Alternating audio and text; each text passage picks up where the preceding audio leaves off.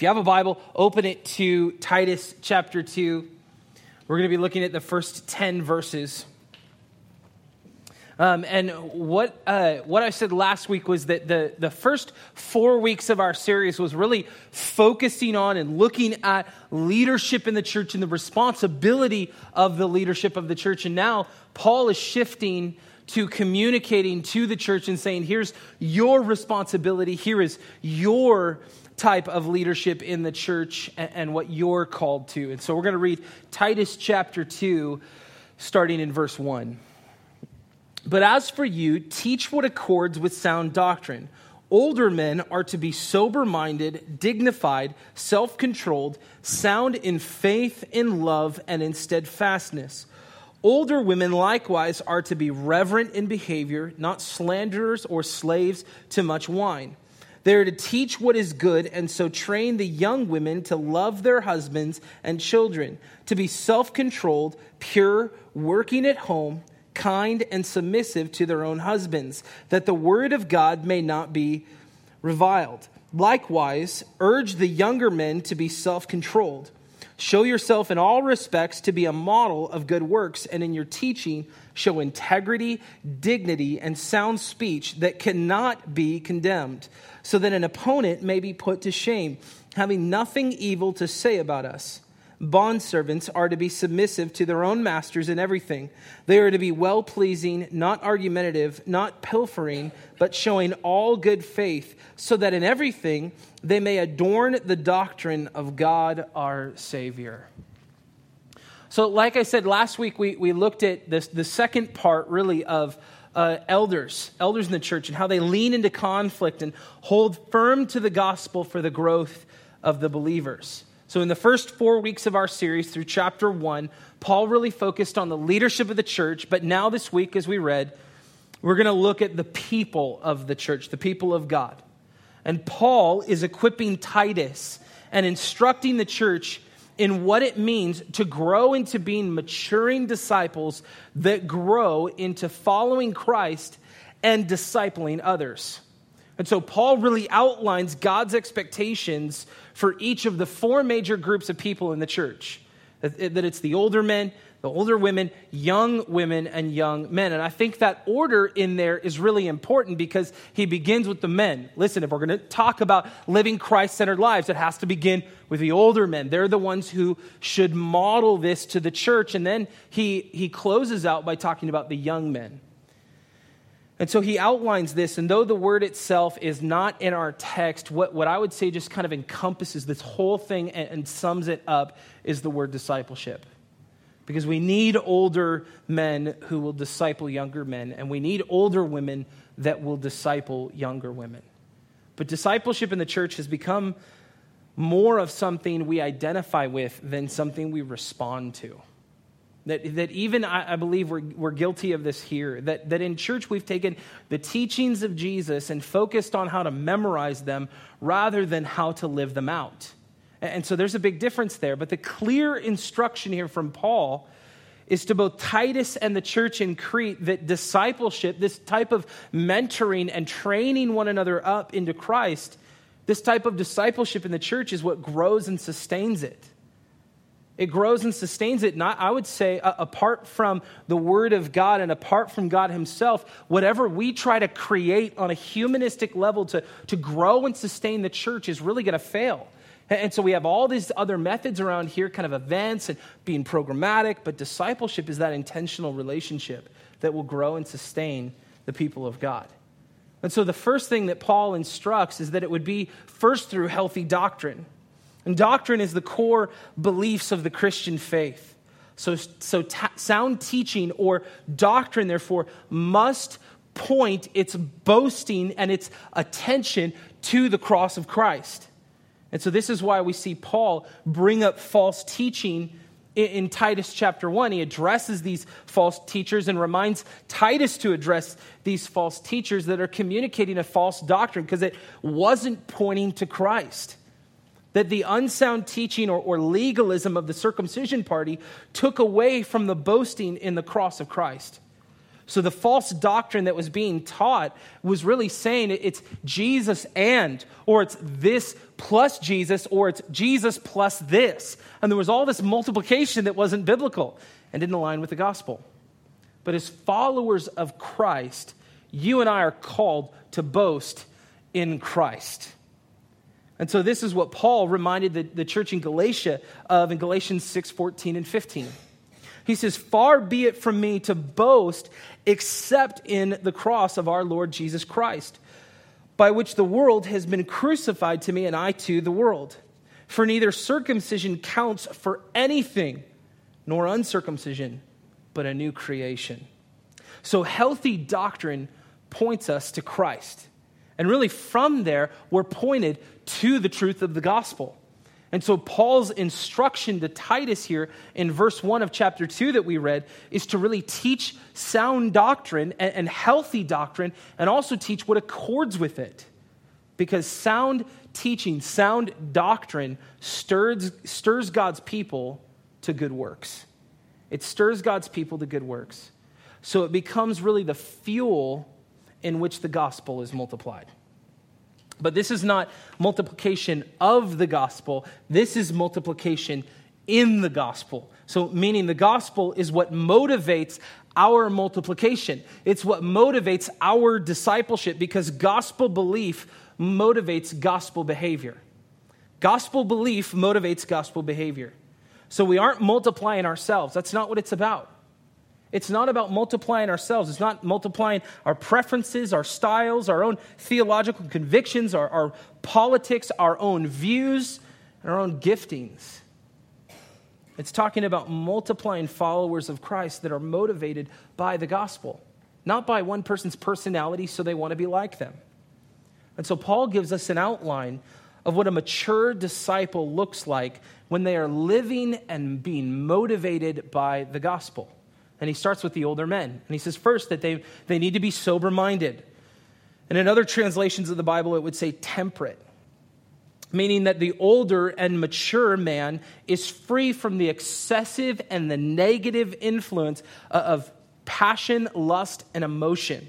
And so, therefore, this is what it means for you older men it's that you should be the one setting the tone to the church through your sobriety, through your reverence, and your temperate nature.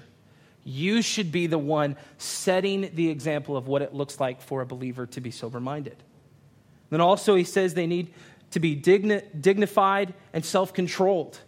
That to be self controlled means that they are not controlled by things of the flesh.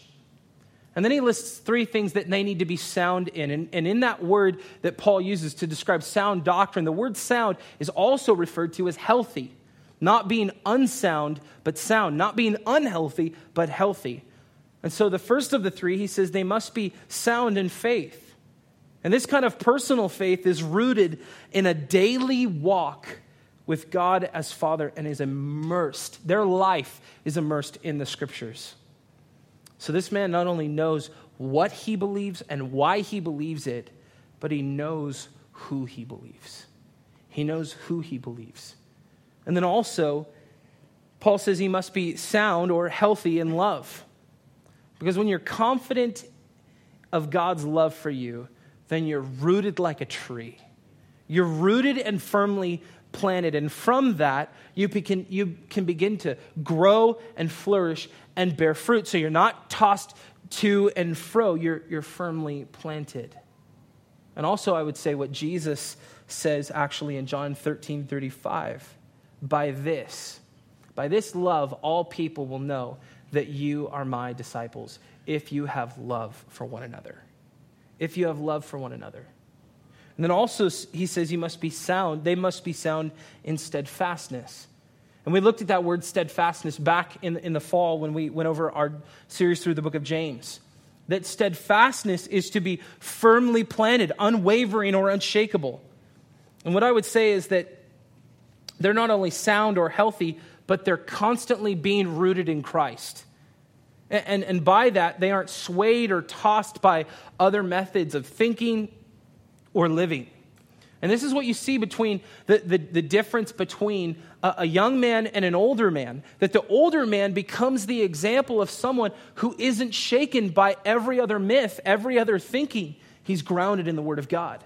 And in fact, these men have experienced the difficulties and the uncertainties of life, and they've remained firmly planted in Christ. And so Paul reminds them they need to be sound in steadfastness. And then Paul instructs the older women. Says they must be reverent in behavior, meaning that the way they act should show honor and respect, that they should not be slanderers. And what that means is that godly women speak the truth.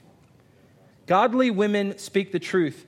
A mature woman in Christ is not devilish in her speech, not, not picking up gossip and spreading a- any little thing that she hears that comes her way. This woman has control on her tongue and her words, and she's intentional with what she says. And then also, Paul says she's not a slave to much wine. And, and this doesn't mean that, that, that a gal can't have a, a good glass of cab as she so desires, but it means that she can't be addicted to it. This is clear of the church in Crete that, that Paul continues to remind him that drunkenness is an issue. It's not being sober minded to give yourself to drunkenness. And, and remember, it, it's not Paul who first called this out. It was one of the Cretans' own prophets that said they were drunkards, they were liars, and they were evil beasts. This is their own description. And so Paul says they must not be slaves to much wine. And then also they must teach what is good. And this is really important because Paul is making it clear that the older women should teach, but to focus their time and their attention on what is good. There's a lot that you can teach someone else that isn't good. There's a lot you can teach. But this is this kind of teaching is not the format of, of this kind of teaching. What Paul's instructing is the kind of teaching of more of a one-on-one, small group kind of teaching setting where the older woman would instruct and train the younger woman. And then also, through that teaching, Paul says that they must train the young women. Here, here's the reality there are many young women in this church today that have never been discipled by an older woman. They don't even know what that means. And I would say my wife included. There are many who, who just have no idea what that means. No one stepped in to disciple them. So Paul gives really clear instruction on what to train the younger women in. And he gives this to the, to the older women. That for younger women, the older women must teach them to love their husbands and their children. And, and here's why, especially in, in the area of Crete, where they were given to all of these passions and they were swaying back and forth in all these relationships. What, what Paul's making clear that the older women need to teach the younger women is that a woman's first commitment under the leadership of Christ is to her husband and to her marriage. It's not to her parents. It's not to her, her relatives. It's not to her, her extended family or to her friends. Her very first commitment under the headship of Christ is to her husband. And so there's no greater relationship on earth that God gives a married person than the spouse. So that's where our loyalty must go first. That the way a wife loves her husband will also, I believe, greatly affect how she loves her kids, and vice versa. And so the older women are instructed to teach the younger women to love their husbands and their children. And then also, the older women are to instruct them to be self controlled. And the best way to learn to be self controlled, because I think this is a difficult life, lifelong kind of pursuit to learn to be self controlled. The best way to learn this is to see it up close, actively in the life of another. To be able to sit with someone who's learned and pursued the spiritual maturity of being self controlled. And then also, the older women are to teach them to be pure the younger women must be pure, that she is, she is faithful to her marriage vows and sexually gives herself to only her husband. And then also, the younger women are to be working at home. Now, this one is difficult in our culture. I don't think it was difficult for Paul's culture. I think it was dif- it's difficult for our culture here today, and it's very ignored and debated and argued. And even for some, the stay at home mom is viewed as the lesser task. Now, here's what I want you to understand I don't believe that to be true. I think there's nothing wrong with a woman working outside of the home, but at the same time, I think there's great value to a mother and a, and a wife who's active in her home. So, so Paul's saying, work at home, be active in your home. I believe that to be very true. My, my wife had a very wonderful career when we got together. And we, when we found out that she was pregnant with our son Micah, we decided together that she would stay at home. And I believe her role as a stay at home mom is a big deal a lot of students that I worked with in student ministry, most, one of the most common things is that they'd go home, no one's there because mom and dad work, and no one was working at the home. No one was working at those relationships. And in the commentary of Titus 2 by Charles Spurgeon, he says this. I love what he says about this fact. He said, There's no gain to the Christian church when the love and the industry and the zeal, which ought to make a happy home, are squandered upon something else. I love how he puts that. And then also, the younger women are to be kind. And being kind really means that the young woman is Christ like in her approach towards others. She's Christ like. So that doesn't just mean that she's kind to those she likes, but she's kind to those that don't like her.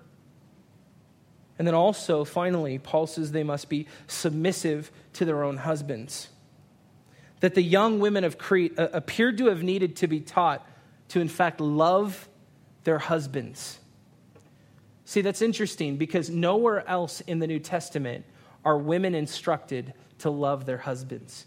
They're instructed to submit to their husbands, but Paul specifically tells the women of Crete to love their husbands. That's an important detail there, that that expression doesn't occur there anywhere else. But let me just say this when it comes to loving your spouse and specifically for a, a, wife to submit to her husband. I'll just say this, and I've shared this before when we went over our Titus series. I married a woman, okay? So there's a difference between marrying a girl and marrying a woman.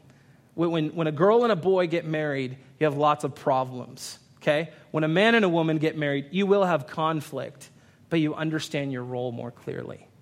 And so, what, what that means that I married a woman means that she has thoughts of her own, uh, uh, thoughts of her own, and some of the time, if not all the time, her thoughts are different than my thoughts. But that's a really good thing. So, the submissive wife is not one who's passive and does whatever the husband says and it gives no input and gives no suggestion behind that. I, I think that's a girl who misunderstands submission. A woman is going to weigh in on that, but follow submissively and voluntarily the leadership of her godly husband. Submission is not begrudging. Submission, as we see in Scripture, is voluntary, just as Jesus submitted to the Father. And so Paul really instructs the young women to encourage and to equip the young women in, in these things, that the young women would grow up into maturity. And then also, he instructs the young men but here's what's intriguing to me. Obviously, we understand the importance of the older men and the younger men getting together. But where he really explains the need for teaching is with the older women and the young women. And I will tell you, because I'm not a woman, I don't understand why women don't get together as much. But when they do, it's not for this. Not all the time. But when they get together, it's not always for the heart of discipleship. It's let's get together, let, us kind of know each other. But what Paul's really describing here and instructing here is the importance on discipleship. Train them up, teach them to do these things.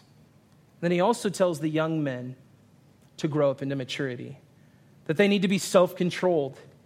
So this means he's not seeking to be in control of, uh, of his life, his, his own thoughts and his own passions, that his desires don't rule him. What rules him is his love for God and his pursuit of God. That's what rules him.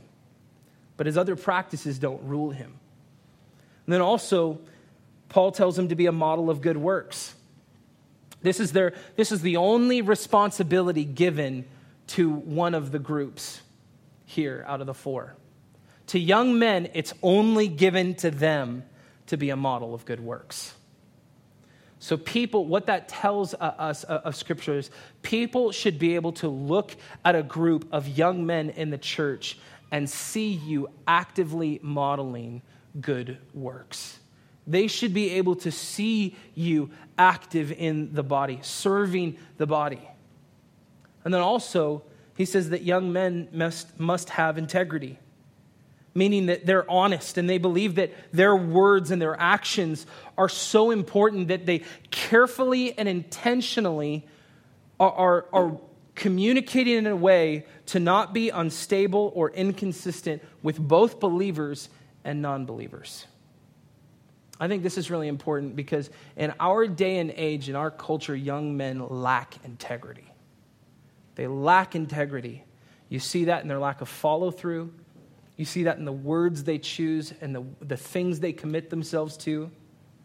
A young man of integrity does what he says he does, he follows through. His words show what he values. And through integrity, he values Christ. He values his broken, messed up church. And so young men must have integrity and dignity and sound speech.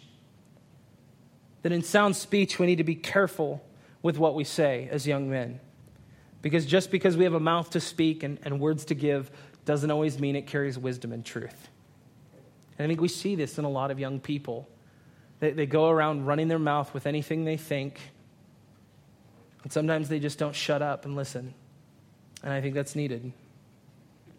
This is why discipleship is so important, because none of these things happen overnight. None of these things are, are overnight growth points. This type of living has to be modeled in order for someone to learn it. It has to be put on display for someone in intentional discipleship relationship.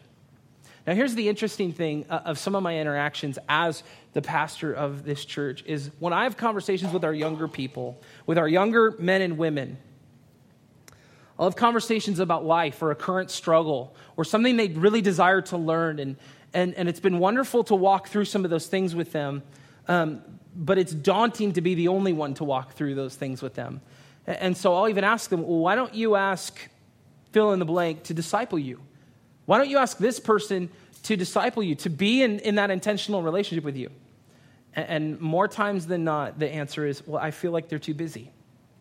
They have other stuff going on in their life. I don't want to put my problems on an older person. And then I'll have conversations with our older people. And I'll, and I'll ask as they talk about wanting to be in intentional relationships have you met, fill in the blank, have you, you should disciple this person. You should be in intentional relationship with this person. And, and, and young people, I want you to hear this. The, the older people will tell me, I, I feel like they have no interest in being discipled by someone. They, they come across like they're too busy and they know everything. So, what that says is to, to our older and, and mature, not everyone, but mature, is you reek of arrogance and you're quite ignorant. So, the importance there uh, for us, if we're going to talk about becoming a church of discipleship, is we're going to have to step out of our comfort zones. Something's going to have to change in our church. And we're going to have to step out of our own thinking if we're going to step into discipleship. But the question, really, what, that we need to first ask as we talk about discipleship is what is a disciple? That a disciple is someone who is following Jesus, who is growing in obedience to Jesus, growing in likeness to Jesus, and someone who is fully committed to the mission of Jesus. And so that takes intentional relationship to step into that kind of discipleship. Because discipleship is all about being in intentional relationship that points to Jesus. And here's the scary truth I pick on our young people all the time. So, older people, I'm going to pick on you for a moment. all the gray hairs in the room and non hairs in the room. You, you bet, Jim. The scary truth is if you are not willing to disciple them, someone else will. If you're not willing to step into what that may cost you, someone else will. And I guarantee you, it probably won't be another church. It'll be something counter to Christ. So I think there's, a, there's an issue there for us where it, it's so easy for us to be internal. It, it's, it, it's almost more natural to drift apart than to be connected together. That's why the beginning of the New Testament begins with all these incredible things about Jesus, and then the book of Acts is all this incredible ministry. And then as you read all the letters of Paul, it's all the problems of the church. Everybody wants the, the, the church of Acts chapter 2. Nobody wants the church of First Corinthians. That's a busted up church. And so for us, we, we, with all these issues around us, we, we tend to just drift apart and, and we tend to get internal and we kind of gather in a space, give an hour, and we just hide. And it's really easy for us to show up on a Sunday morning for one hour. We put it on our schedule and praise God, that was awesome. Let's go back next week. But for us to resolve this issue, for Christ in us, for these to be resolved, we have to choose to become the type of men and women that Paul's instructing in the church here. We have to ask uh, Am I in an intentional discipleship relationship that points to Jesus? I'm not saying in the last 30 days have you had coffee with someone and talked about uh, how neat Jesus is. I'm talking about intentionally. Like the command of discipleship, what Jesus gave, that you've, that you've taught them all that Jesus has commanded. That, that you've intentionally stepped into seeing that they are a believer who's been baptized, that, it, that is growing in Christ. So I think that's an important question for us to ask. Are, are we in intentional discipleship relationships that are pointing to Jesus? See, one of, one of the things that's really on my heart and my prayer is that we would become a church of discipleship.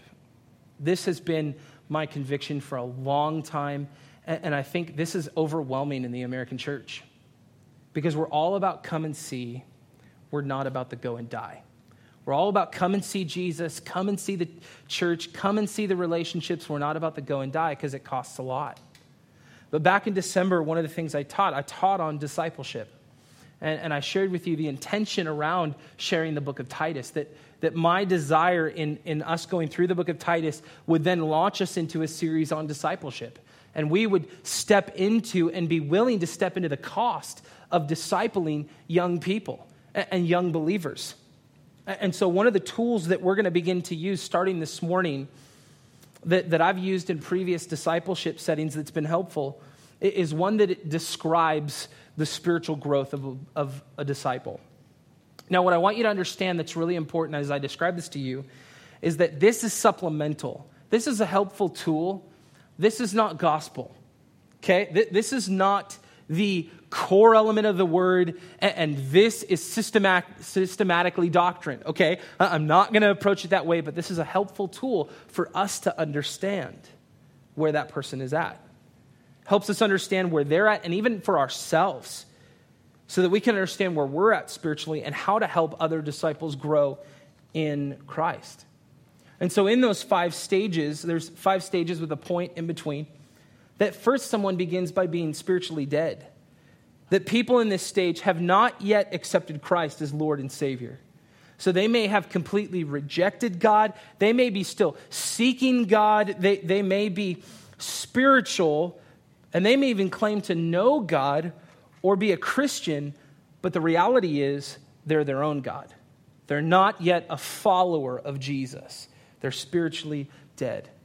And then the next point, which, which I believe you, you, cannot separate discipleship and evangelism. I just don't see that in Scripture. I think they're one and the same. Um, and I think there are evangelists with that gift, but I think we're all called to evangelize and share the gospel.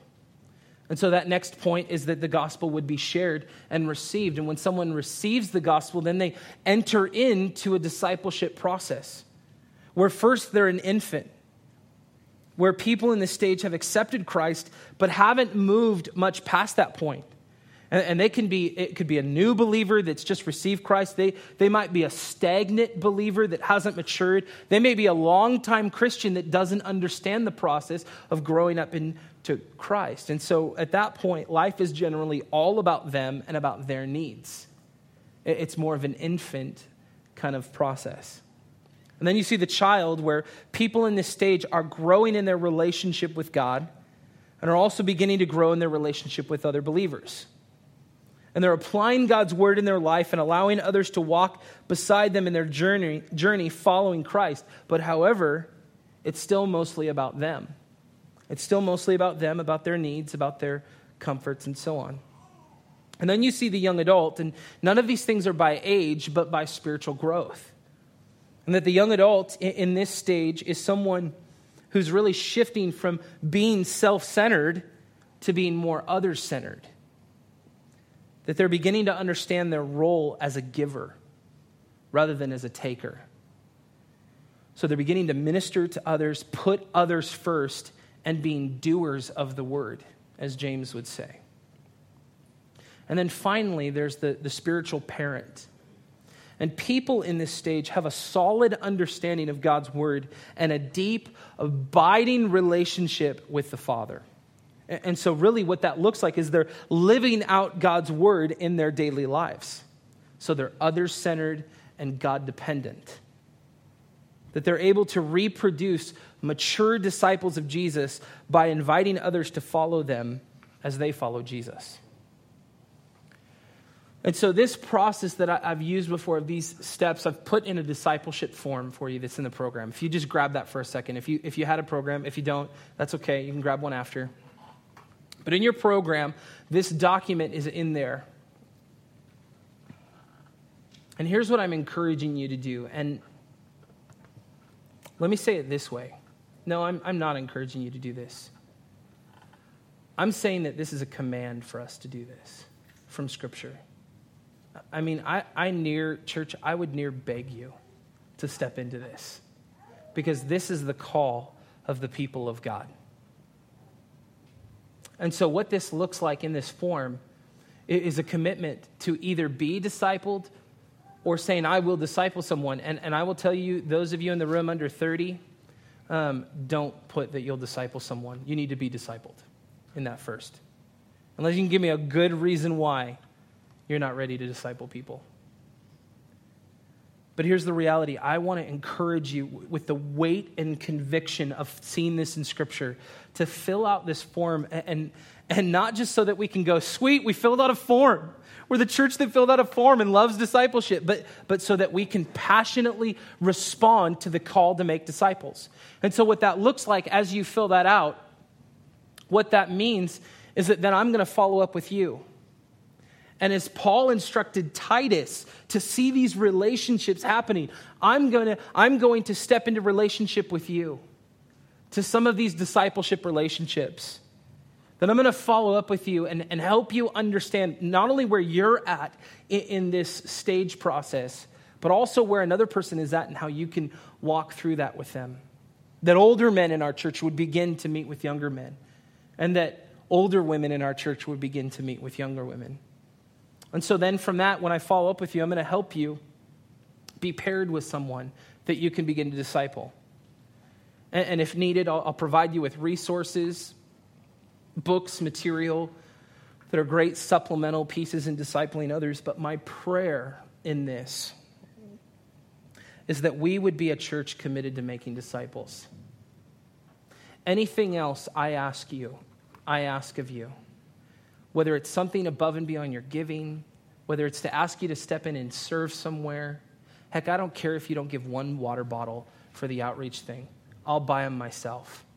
What I am asking for you, and I believe this is not a great suggestion of Scripture, I believe it's a great commandment of Scripture, is for us to step into discipleship. And this is what I believe is what God is calling us to as a church.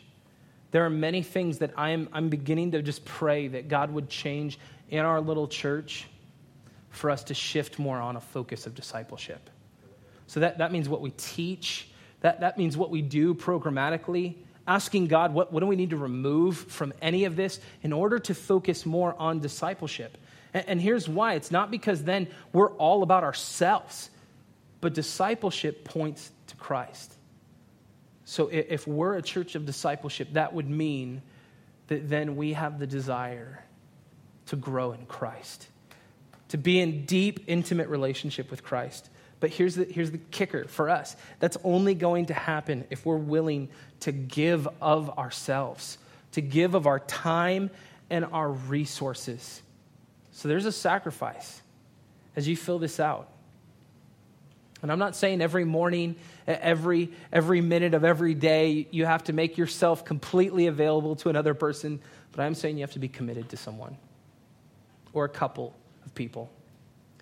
Being committed to be in relationship with them, not just sitting and reading a pamphlet, say, I discipled you, but be an intentional relationship with them where you're communicating and, and helping them grow in healthy doctrine that that would fuel gospel multiplication to where you as a mature believer can disciple a young believer. Let's pray.